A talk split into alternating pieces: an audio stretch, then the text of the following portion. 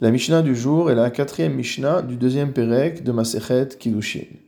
Haomer lishlucho, celui qui dit à son émissaire, Tse vekadeshli isha plonit, va et consacre pour moi telle femme en tant qu'épouse, bemakom ploni, à tel endroit.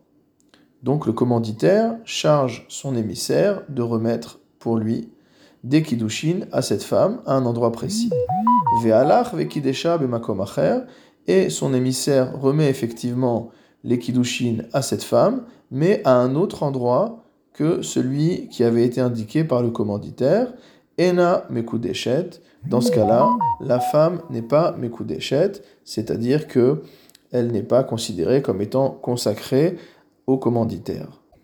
En effet, étant donné que le commanditaire, celui qui voulait consacrer cette femme comme épouse, a précisé que les kiddushin devraient être mis à un endroit précis, c'est qu'il avait des raisons pour cela, soit qu'il a des proches là-bas qui auraient pu convaincre cette épouse euh, potentielle d'accepter les kiddushin, soit pour toute autre raison. Donc il y avait des raisons précises pour cela, et donc si l'émissaire n'a pas respecté l'ensemble des instructions données par le commanditaire, les kiddushin ne sont pas valables.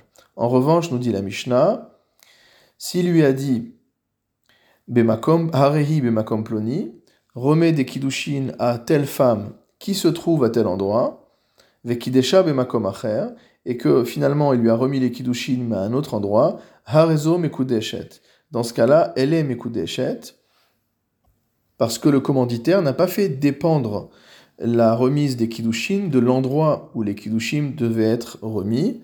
Il a simplement précisé à titre, euh, on va dire, d'information utile que cette femme habite à tel endroit. Raison pour laquelle, donc, même si les kiddushin ont été remis à un autre endroit, ils sont valables.